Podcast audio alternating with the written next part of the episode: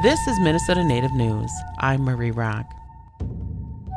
The Leech Lake Band of Ojibwe is in the final stages of overhauling its tribal education programs. Reporter Kayla Duos from Leech Lake News tells us more. Young people often feel like they need to leave the reservation to be successful in school and to find good jobs. Leaders within the band are working to change that. Aaniin, I'm Laurie Harper, and I am the Tribal Education Director for the Leech Lake Band of Ojibwe. We are currently in the process of developing a tribal education code that will allow us to reestablish our sovereignty in education. Lori Harper is making changes across the band's 18 programs, including K through 12, post-secondary, alternative learning, and job training. She wants to keep young Leech Lakers at home with good education options that lead to good jobs. Instead of educating our tribal members to seek work elsewhere. I, I really believe that bringing our tribal members back home will help us to rebuild our tribal nation and our tribal structure. Harper has been working to revamp the education system since 2016. Band members will have several chances over the next few months to offer their input at public forums on the future direction of the education department. I'm Kayla Duos with the Debahjimon for Minnesota Native News.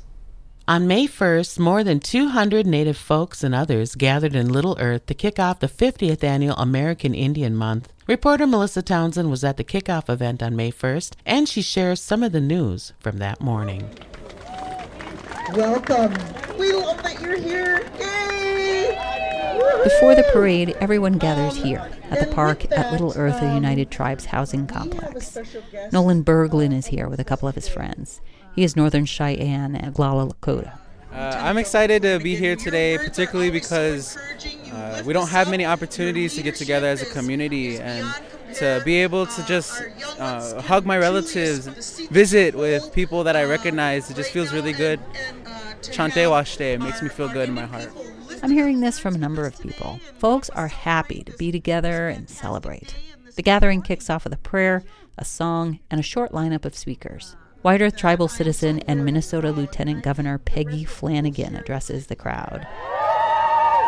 She reads an official statement declaring May American Indian Month across the state. The land now known as the state of Minnesota is the home to American Indian people that have occupied this land since time immemorial.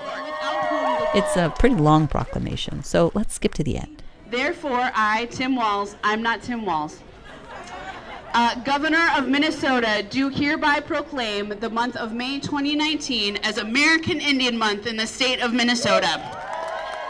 In her speech, Flanagan says she is disturbed by recent news concerning Bde Makaska and Bdote. In case you missed it, a Minnesota court recently ruled that the state did not have the authority to reclaim the Dakota name Bde Makaska for a Minneapolis lake also known as Lake Calhoun. Since then, the Minnesota State Department of Natural Resources committed to appealing that decision.